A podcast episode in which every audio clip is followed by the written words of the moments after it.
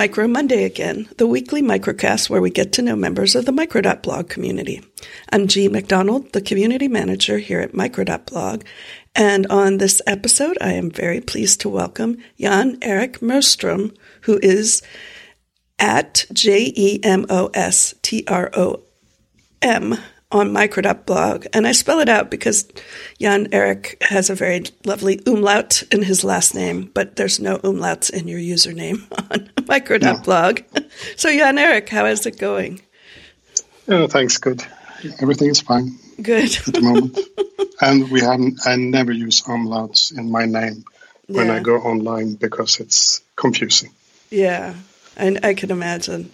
Um, well, tell why don't besides the umlaut, um, why don't you tell the listeners a little bit about yourself? Well, I live in a small, smallish town called Umeå, which is in the middle of uh, Sweden, and I work the, as a teacher in computer science at Umeå University, and has been doing that for 20 years or something like that.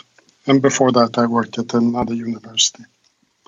So that's what I do during the days. And when on my spare time, I mainly take a lot of photos and uh, also train some martial arts.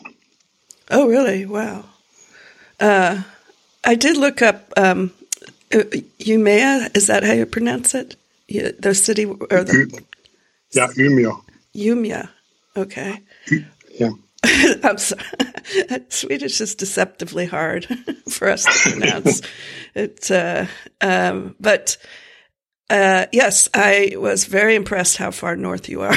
so, well, actually, when I when I studied in uh, as a student, I was in Luleå, which is further to the north, and they say that's that's the world most northern technical university. Oh, really? It's north. Yeah, it's north of Anchorage or something wow. like that. But it's way warmer, and so it's much nicer. It's more like, yeah, any place in Europe, more or less. So I'd be interested to hear about, um, you know, what drew you to Micro.blog and you know, what made you decide to to participate on the platform. Uh, that's a long story. Uh, very long story. It's supposedly it starts, a short podcast, but it never really yeah, is. yeah, it could be a very long story. No, but uh, first time I, I think I registered my first domain in 92, 93 or something like that. Mm-hmm. It's actually before they had the Swedish registry.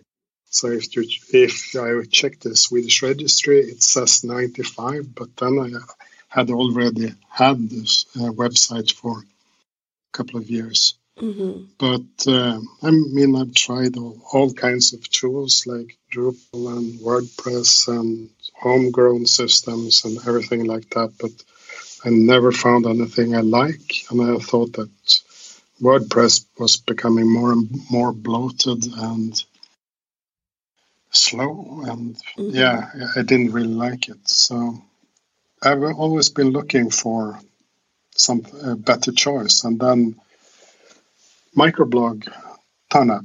I mean, I heard about it before the Kickstarter, and then as soon as it was announced, I registered. And yeah, that's how I got started with it. I just wanted to have something that was better than WordPress for me. Mm-hmm. And I think the most important part is that trying to get data out of WordPress is a pain, mm. especially if you have photos there. But when I tried microblog, it's way easier. It's mm-hmm. way, way, way easier. It took me just a few minutes to write some code to extract data from this latest version mm-hmm. and do other things with my blog post and things like that. So that's one of the big reasons I have for using mm-hmm. microblog. Mm-hmm. So, have you um, always used your blog um, for photos, like since the beginning, or when did you become interested in photography? Oh, that's even longer story. no, but I uh, as soon as I got my first digital camera, uh-huh. I started to upload pictures, and yeah. at first it was just my blog, but then it was Flickr and SmugMug and all kinds of places, and Uh-huh. of course tried Instagram and and everything like that. But right now, I, I mean, I have several sites where I upload photos, but I tend to upload photos from my normal day to Uh-huh. blog, but all the other photos I usually end up sending to SmugMug or Flickr. Mm.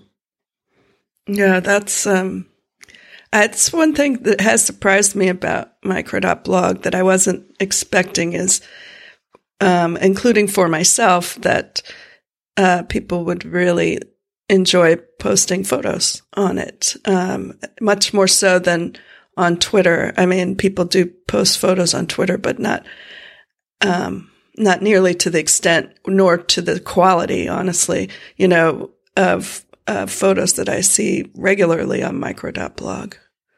Now there are some really good photographers there out Yeah. of microblog, and Yeah. You, if you just look around for a while, then you can find some incredible photos. Yeah.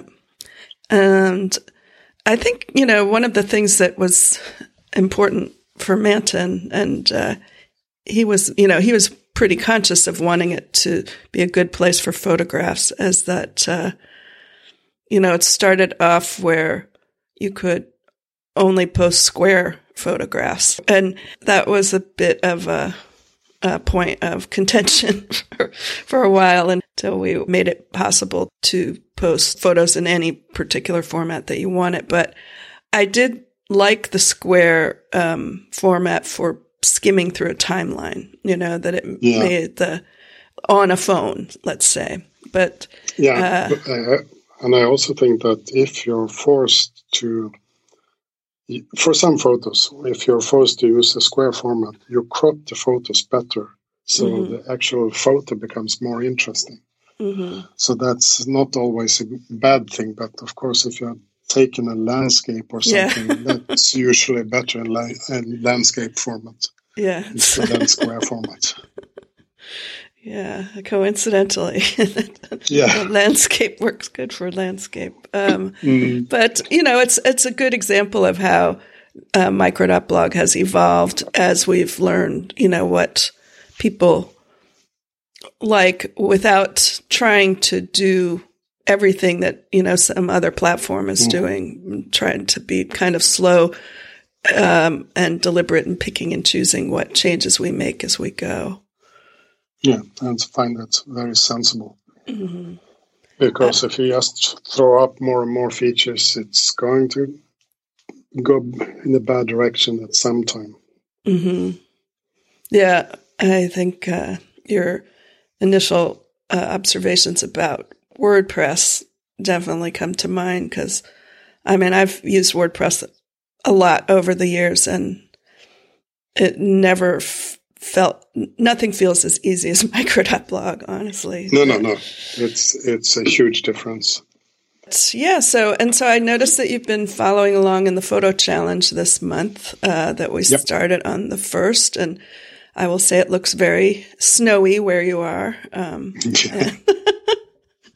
but then once I looked looked you up on the map, I'm like, of course it's snowy. That's like But saying, actually, this this year it's been incredible little snow. oh We usually have more snow than this. Yeah, we had we didn't have any snow until yeah we had snow for a while, but then it disappeared. So around New Year we had no snow, and just a couple of weeks ago there was, was very little snow. So Mhm. that actually people have gone and walked around and been upset because we don't have any snow. Mm. But now it's been snowing for a week or so. Oh. It does. It does provide some very nice uh, content for photography. That's for sure. Yeah, and it also gets much lighter outside, and you don't feel as tired and things like that, and everything gets much more beautiful.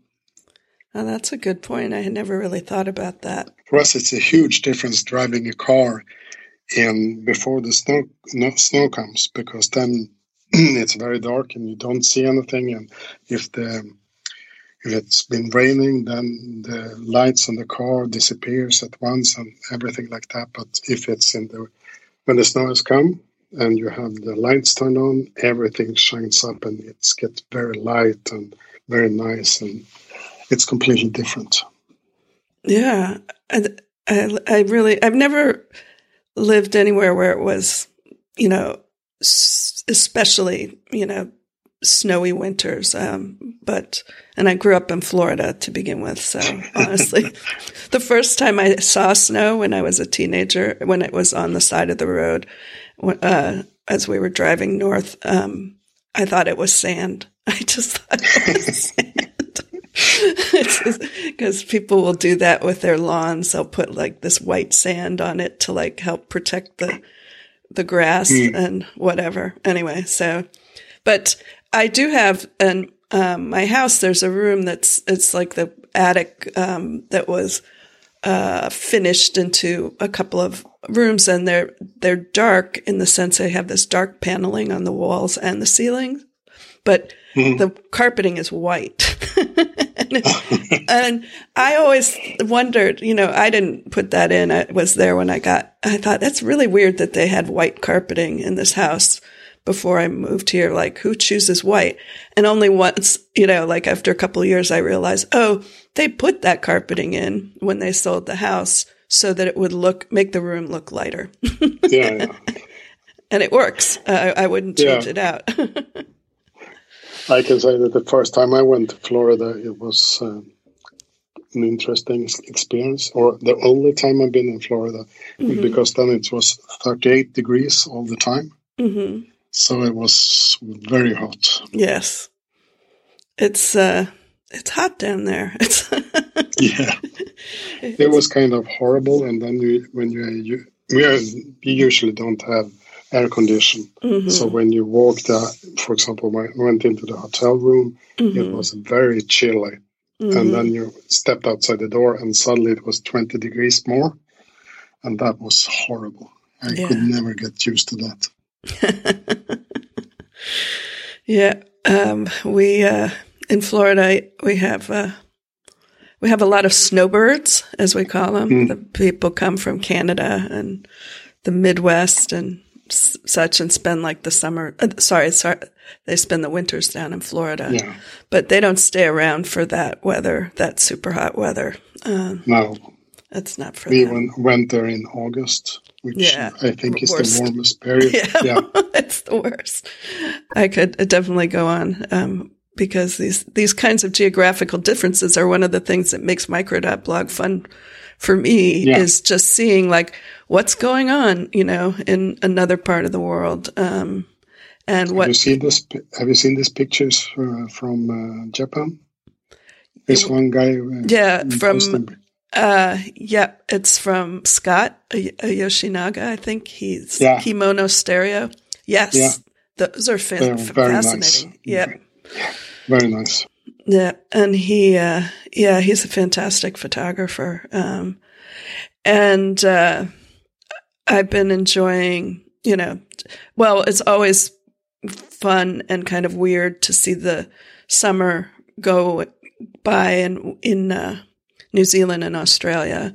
And, uh,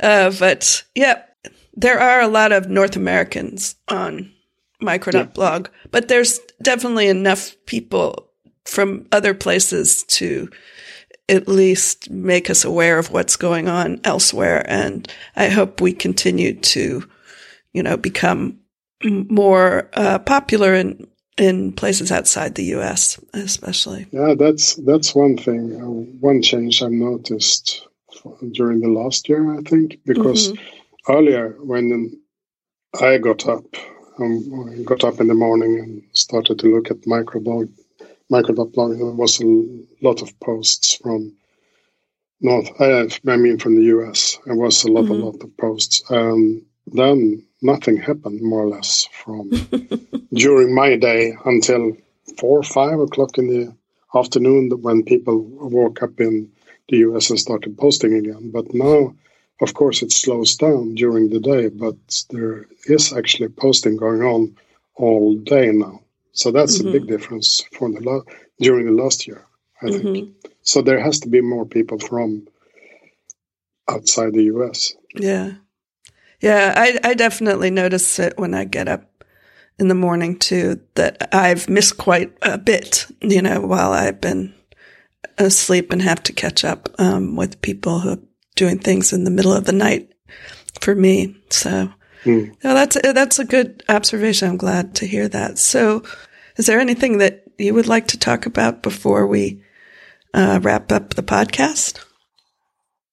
Well, I liked that um, Manton has started to.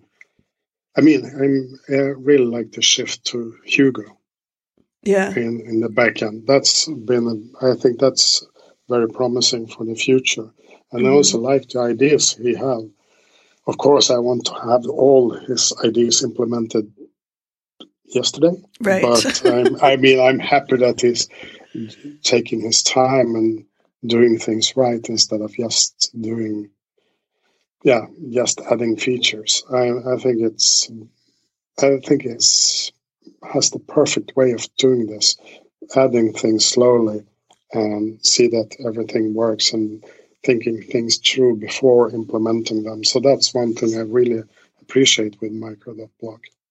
Yes, I know that a, uh, a lot of people were enthusiastic about that change, and some of the people who have the technical abilities to work with more flexibility that has been added have uh, have enjoyed having that. For me, um, I'm just happy to to not have to worry about anything on the back end and maybe change the colors in CSS and call it good. yeah, uh, the problem I haven't actually made any changes either because I haven't uh, really had the time. But I I've had the Hugo blog before, so I could probably do something if I spent some time on it, but uh, I'm very happy that he made that change mm-hmm. because it's more. I mean, it feels more open and more, yeah, just more open, and that's yeah. something I really like. Yeah, well, that's great. Well, I really uh, appreciate that you are there on the platform and active and showing us uh, what's happening up up north in Sweden. yeah. So thanks so much for coming on to Micro Monday. Yeah, thank you. Listeners, if you want to follow Jan Erik on micro.blog, there'll be a link in the show notes. Thanks for listening, and we'll talk to you next week.